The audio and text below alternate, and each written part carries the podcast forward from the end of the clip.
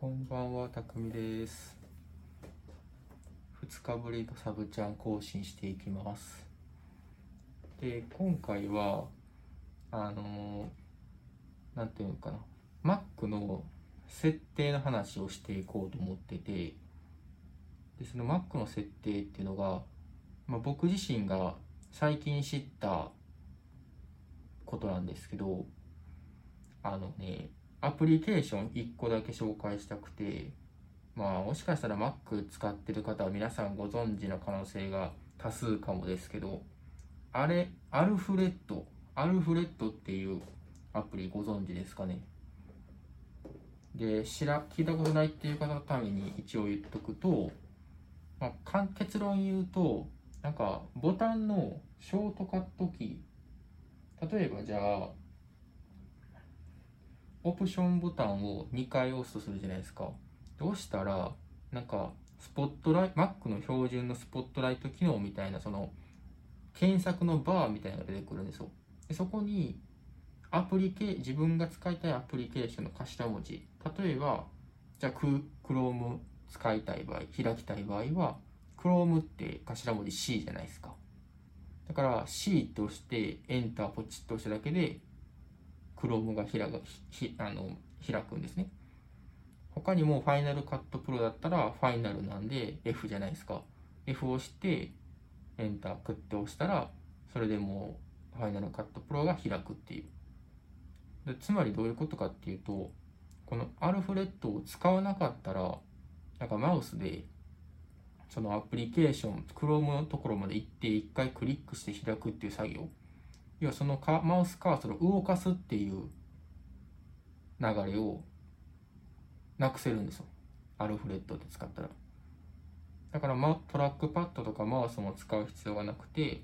もうボタン、あボタンじゃないわ。えっ、と、マウスじゃない、えっ、と、キーボードで完結するんですね。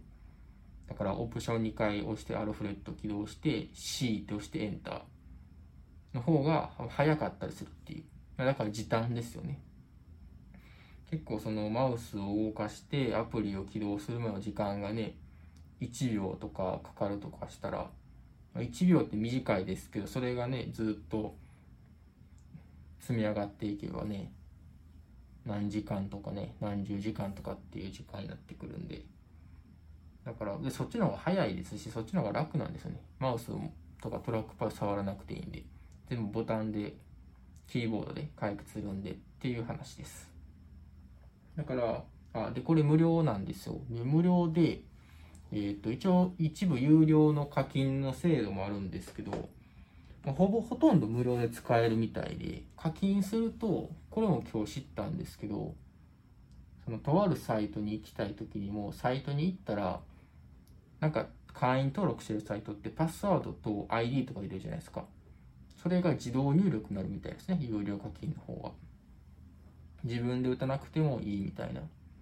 まあ、そのくらいとからしいんですけど、